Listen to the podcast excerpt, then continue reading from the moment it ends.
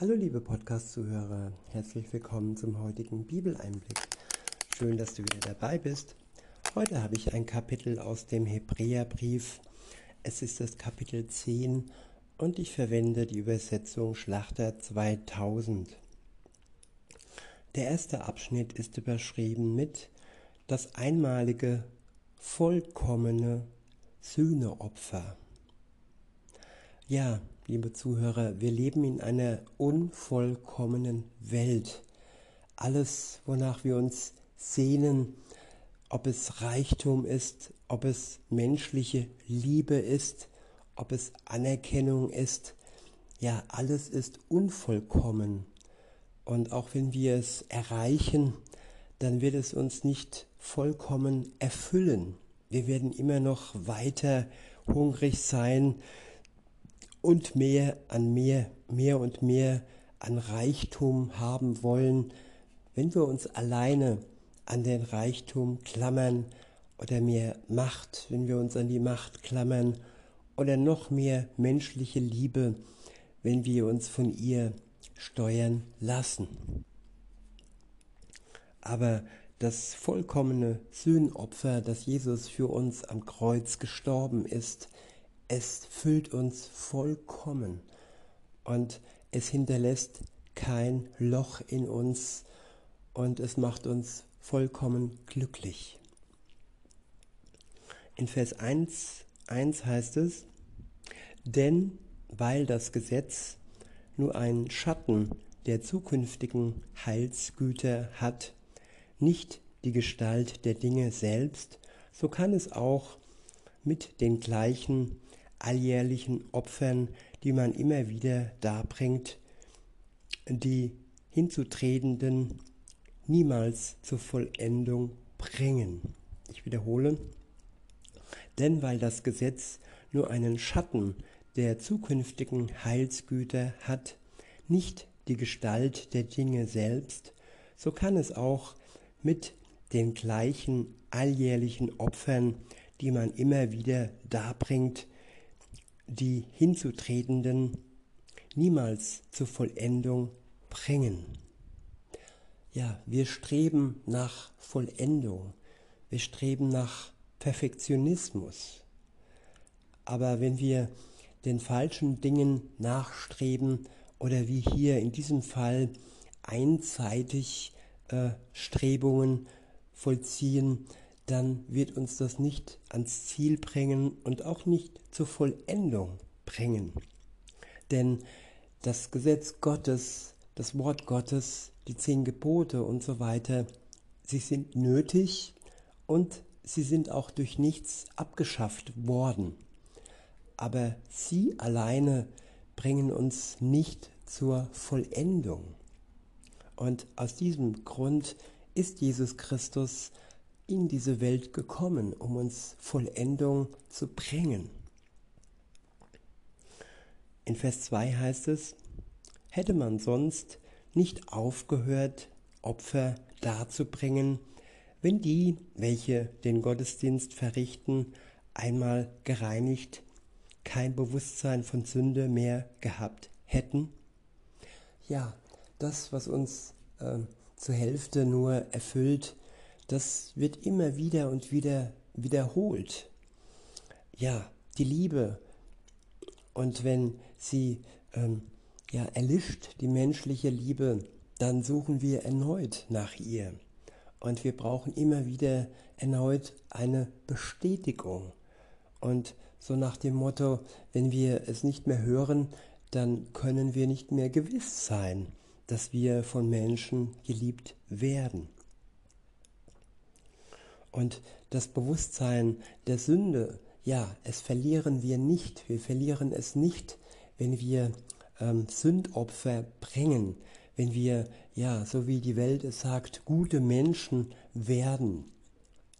Aber unser Gutsein, das verhindert nicht, dass wir, ja, die Sünde überwinden können. Denn es sind nur kleine Schritte, aber nicht der ganze Schritt, der uns wirklich von der Sünde frei macht. Weiter heißt es in Vers 3, Stattdessen geschieht durch diese Opfer alle Jahre eine Erinnerung an die Sünden. Ja, und das ist die Wahrheit, dass wir durch unser Gutsein die Sünden nicht auslöschen können, sondern dass wir gute Menschen in Gänsefüßchen werden, äh, beweist nur, dass wir ja unser Gewissen dadurch versuchen zu bereinigen, aber es wird nicht rein, es wird immer wieder erneut befleckt, weil wir durch unser Gutsein, gut, durch unser Gutmenschsein eben nicht frei werden von der Schuld. In Vers 4 heißt es, denn unmöglich kann das Blut von Stieren und Böcken Sünden hinwegnehmen.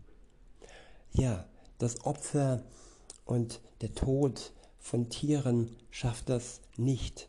Und auch unsere guten Werke schaffen es nicht, dass wir frei werden von der Sünde. Alles erinnert uns nur daran, dass wir ja Sünder sind. In Vers 4 heißt es, denn unmöglich kann das Blut von Stieren und Böcken Sünden hinwegnehmen. Darum spricht er bei seinem Eintritt in die Welt, damit ist Jesus gemeint, Opfer und Gaben hast du nicht gewollt. Ja, Gott der Vater möchte keine Opfer und Gaben. Er weiß genau, dass sie nicht in der Lage sind, Schuld hinwegzunehmen. Deshalb hat er seinen Sohn in die Welt gesandt, um dieses Problem ein für allemal und für ewig zu lösen, für uns. Und dazu hat Jesus ein Leib bekommen, so heißt es weiter. Einen Leib aber hast du mir bereitet. An Brandopfern und Sündopfern hast du kein Wohlgefallen. Da sprach ich, siehe, ich komme. In der Buchrolle steht von mir geschrieben, um deinetwillen, o oh Gott, zu tun. Ja, Jesus kam ja, um den Willen seines Vaters zu erfüllen. Auf ihn wurde mehrfach hingewiesen, schon im Alten Testament.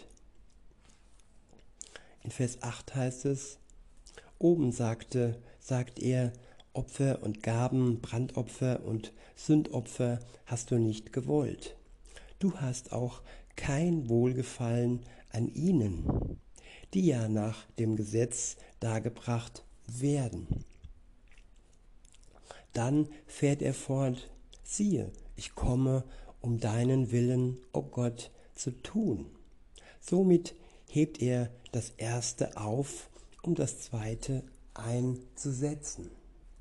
Ja, Jesus hebt das erste, die Sündopfer, die immer wieder und wieder wiederholt werden mussten und so kein Ende fanden, er hebt es auf. Und durch sein Blut ist es ein für allemal äh, für immer hinfällig, dass wir diese ähm, Sühne und Sündopfer tun müssen, die uns ja, wie gesagt, am Ende nur darauf, äh, daran erinnert haben, dass wir Sünder sind. In Vers 10 heißt es, aufgrund dieses Willens sind wir heilig durch die Opferung des Leibes Jesu Christi. Ich wiederhole, aufgrund dieses Willens sind wir geheiligt durch die Opferung des Leibes Jesu Christi. Und zwar ein für alle Mal. Ja, durch das Opfer Jesu werden wir durch unseren Glauben daran geheiligt. Gott macht uns zu Heiligen und kein Papst kann das. Nein, da geht es nicht um Heiligsprechung oder Seligsprechung, da geht es um wahrhaftige Heiligung und das kann nur das Blut Jesu Christi, äh, Christi ähm, schaffen. Weiter heißt es in Vers 11, Und jeder Priester steht da und verrichtet täglich den Gottesdienst und bringt oftmals dieselben Opfer dar, die doch niemals Sünden hinwegnehmen können. Er aber hat sich, nachdem er ein einziges Opfer für die Sünden dargebracht hat, das für immer gilt, zu Rechten Gottes gesetzt. Ja, Jesus ist der wahre Hohepriester. Er hat einmalig, ein für allemal ein Opfer gebracht, das für immer und ewig gültig ist. Und ja, nachdem er das tat, sitzt er nun zu Rechten seines Vaters im Himmel, bis zu dem Tag, an dem er dann wiederkommt auf die Erde. In Vers 13 heißt es, und, und er wartet hinfort, bis seine Feinde als Schemel für seine Füße hingelegt werden. Ja, damit sind die gemeint, die im Moment so hochmütig, stolz und machtgierig sind, ja, die versuchen, ja, die Stellung Gottes durch ihre eigene Macht, ähm, ja, streitig zu machen. Sie werden dann, wenn Jesus wiederkommt, ja, für zum Schemel gemacht, wo er seine Füße darauf stellen kann. Sie werden entmachtet. In Vers 14 heißt es, denn mit einem einzigen Opfer hat er die für immer vollendet, welche geheiligt werden. Ja, damit sind die Gläubigen gemeint, die für immer vollendet sind durch dieses einzige Opfer von Jesus. In Vers 15 heißt es, das bezeugt uns aber auch der Heilige Geist, denn nachdem zuvor gesagt worden ist, das ist der Bund, den ich mit ihnen schließen will. Nach diesen Tagen spricht der Herr, ich will meine Gesetze in ihre Herzen geben und sie in ihre Sinne schreiben. Ja, Gottes Gesetze sind, wenn wir anfangen zu glauben, in unseren Herzen. Wir betrachten sie nicht mehr nur von außen, sondern sie sind durch den Geist Gottes tief im Herzen verankert. Nicht für unsere Rettung, dafür hat Jesus gesorgt, sondern um ein Leben zu führen, so wie es Gott gefällt. Und da wir mit ihm ja vermählt sind, wollen wir dann als gläubige Christen auch so leben, wie es ihm gefällt. In Vers 17 heißt es, beziehungsweise ich wiederhole nochmal Vers 16 und fahre fort, das ist der Bund, den ich mit ihnen schließen will. Nach diesen Tagen spricht der Herr, ich will meine Gesetze in ihre Herzen geben und sie in ihre Sinne schreiben sagte er auch, an ihre Sünden und ihre Gesetzlosigkeit will ich nicht mehr gedenken. Ja, Gott ist nicht nachtragend. Unsere Sünden, die zwischen ihm und uns standen oder stehen, ja, an die will er nicht mehr gedenken, wenn wir in Anspruch nehmen, was Jesus Christus als ähm, Sündopfer für uns getan hat. Wenn wir dies im Glauben für uns annehmen, dann ja, ist diese Sünde ein für, ein für alle Mal getilgt und im Meer versenkt. Und Gott denkt nicht mehr daran. In Vers 18 heißt es, wo aber Vergebung für diese ist, da gibt es kein Opfer mehr für Sünde. Ja, all die Menschen, die nicht mit Gott unterwegs sind, die können so viel spenden, wie sie wollen oder so viele Opfer äh, versuchen zu, ver, ver, äh, zu vollbringen, wie sie wollen, aber es wird ihnen nichts nützen. Es gibt kein anderes Opfer als das Opfer Jesu Christi. Und wer dies nicht für sich in Anspruch nimmt, der ist der ewigen Verdammnis preisgegeben.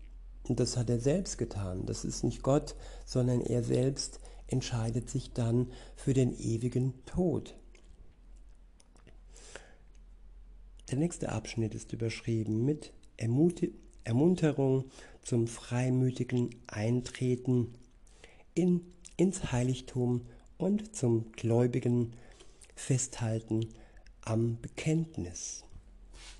In Vers 19 heißt es, da wir nun, ihr Brüder und Schwestern, Kraft des Blutes Jesu Freimütigkeit haben zum Eingang in das Heiligtum, denn er uns eingeweiht hat als neuen und lebendigen Weg durch den Vorhang hindurch, das heißt durch sein Fleisch, und da wir einen großen Priester über das Haus Gottes haben, nämlich Jesus, so lasst uns hinzutreten mit wahrhaftigem Herzen in völliger Gewissheit des Glaubens durch Besprengung der Herzen los vom bösen Gewissen und am Leib gewaschen mit reinem Wasser. Ich wiederhole Vers 22 oder 21 und 22. Und da wir, Moment, ich gehe noch ein kleines Stück mehr zurück, Vers 20. Sorry, oder am besten 19. Dort steht, da wir nun, ihr Brüder und Schwestern, Kraft des Blutes Jesu, Freimütigkeit haben zum Eingang in das Heiligtum, ja, diese Freimütigkeit, das ist das wahre Selbstbewusstsein, das ja dieses sogenannte Selbstbewusstsein, das uns die Welt immer wieder und wieder einreden möchte, ja, hinwegfegt, denn es hat Kraft. Die Freimütigkeit, die wir bekommen durch das Blut Jesu, sie gibt uns wirklich die Befähigung, dass wir eintreten können, dass wir bei dem Eingang in das Heiligtum nicht abgewiesen werden. Wir haben die Eintrittskarte, die uns Jesu durch seinen Tod ähm, ja, verschafft hat. In Vers 20 heißt es, den er uns eingeweiht hat als neuen und lebendigen Weg durch den Vorhang hindurch. Ja, der Vorhang, das war die Schuld. Und ja, der hat uns den Weg versperrt. Und jetzt, wo Jesus Christus die Schuld für uns stellvertretend besiegt hat, so ist auch der Vorhang zerrissen und der Weg ist für die frei, die an Jesus Christus glauben. Denn, so heißt es weiter, durch sein Fleisch und da wir einen großen Priester über das Haus Gottes haben, so lasst uns hinzutreten mit wahrhaftigem Herzen, in völliger Gewissheit des Glaubens, durch Besprengung der Herzen, los vom bösen Gewissen und am Leib gewaschen mit reinem Wasser. Ja, der Glaube an Jesus Christus macht uns freimütig. Das böse Gewissen ist hinweggefegt und wir haben Gewissheit. Dieser Spruch Glauben heißt nicht Wissen, der zählt nicht für den Glauben an Jesus Christus. Nämlich da zählt Gewissheit. Wir sind sicher, zu 100% können wir sicher sein, dass wir durch das Sühneopfer Jesu Eingang finden zum Heiligtum Gottes.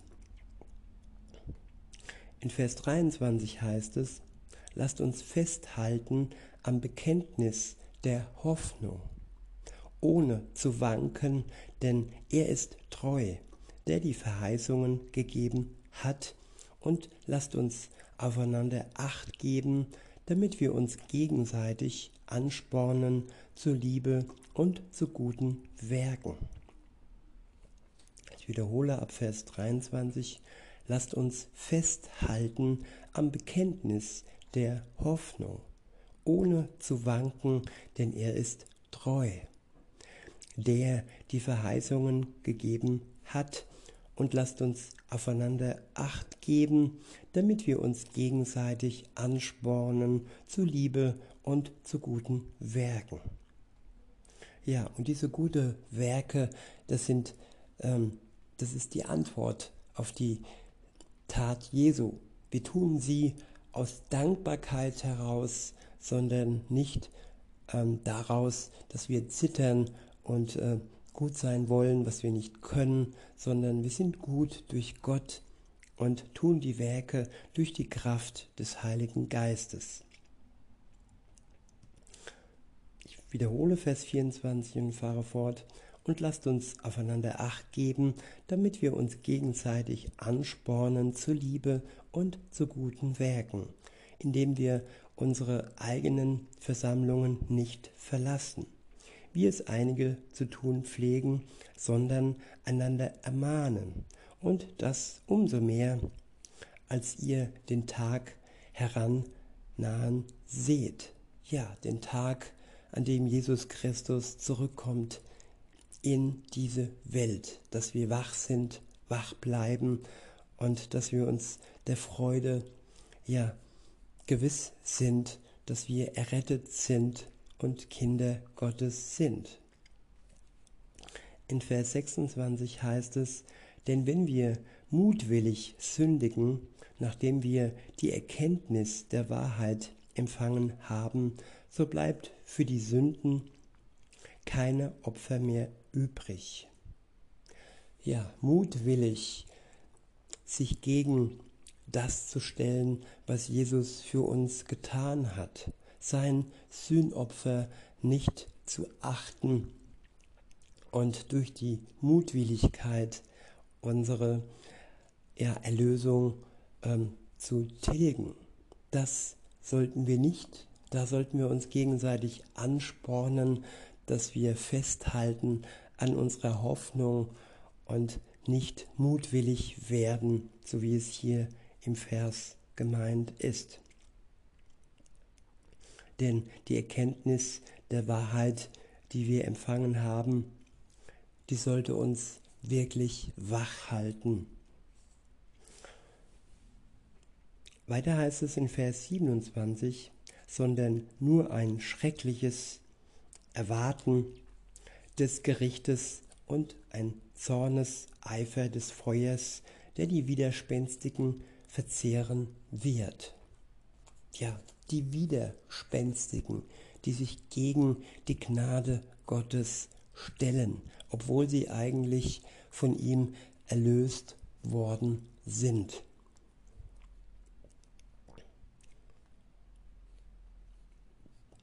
Ja, die Gnade Gottes ist kein, ja, kein Ziegel, das die Widerspenstigen ja eintreten lässt.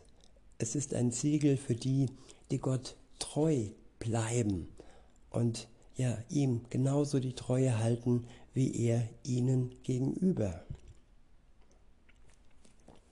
Es geht hier wirklich um eine Scheidung, dass man sich bewusst von Gott trennt.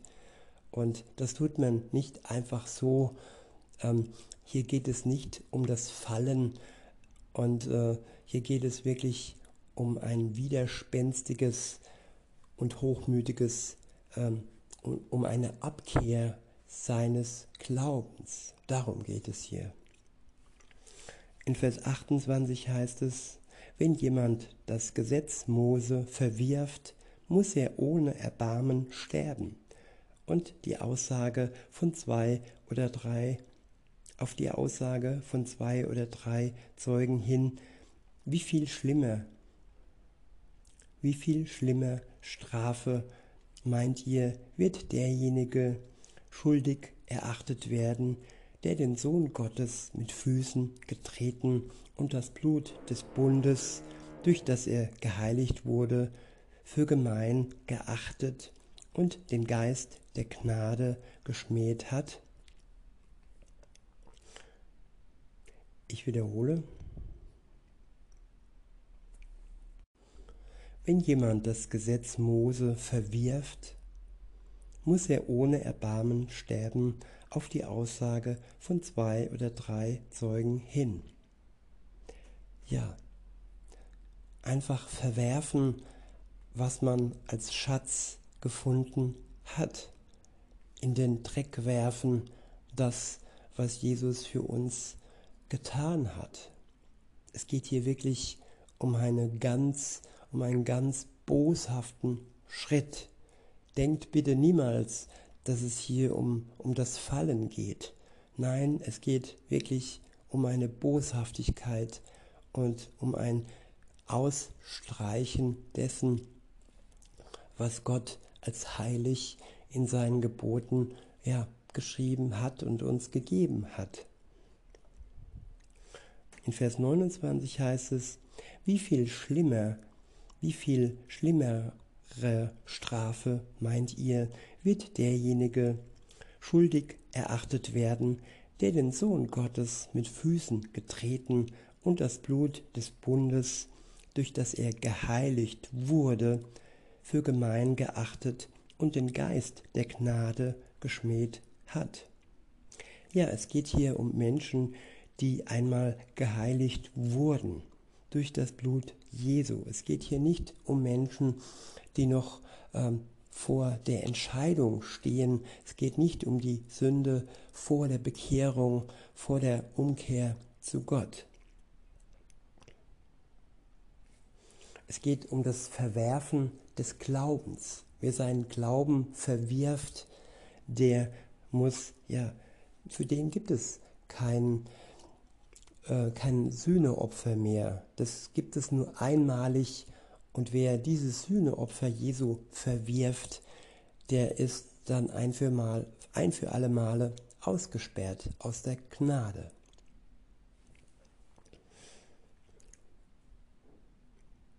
Weil er den Geist der Gnade geschmäht hat. In Vers 30 heißt es, denn wir kennen ja den, der sagt, die Rache ist mein, ich will vergelten, spricht der Herr. Und weiter, der Herr wird sein Volk richten. Es ist schrecklich, in die Hände des lebendigen Gottes zu fallen. Erinnert euch aber an die früheren Tage, in denen ihr, nachdem ihr erleuchtet wurdet, viel Kampf erduldet habt, der mit Leiden verbunden war, da ihr teils selbst Schmähungen und Bedrängnisse öffentlich preisgegeben ward, teils mit denen Gemeinschaft hattet, die so behandelt wurden. Denn ihr hattet Mitleid mit mir in meinen Ketten bewiesen und den Raub eurer Güter mit Freuden hingenommen, weil ihr in euch selbst gewiss seid, dass ihr ein besseres und bleibendes Gut in den Himmel, in dem Himmel besitzt.